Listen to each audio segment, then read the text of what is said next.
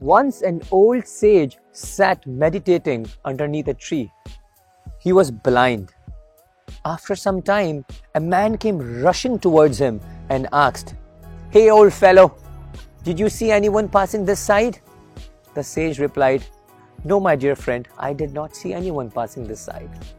After some time, another man came up to the sage and said, Old fellow, did you see anyone passing this side? The sage replied, Yes, just a few time back, a man came and asked the same question.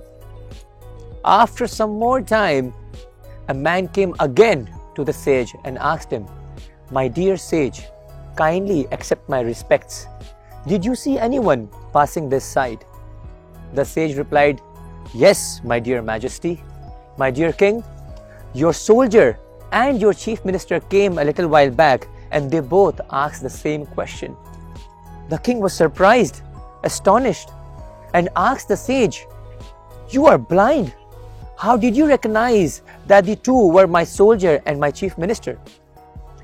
The old sage replied, My dear king, I recognize them by the manner of their speaking.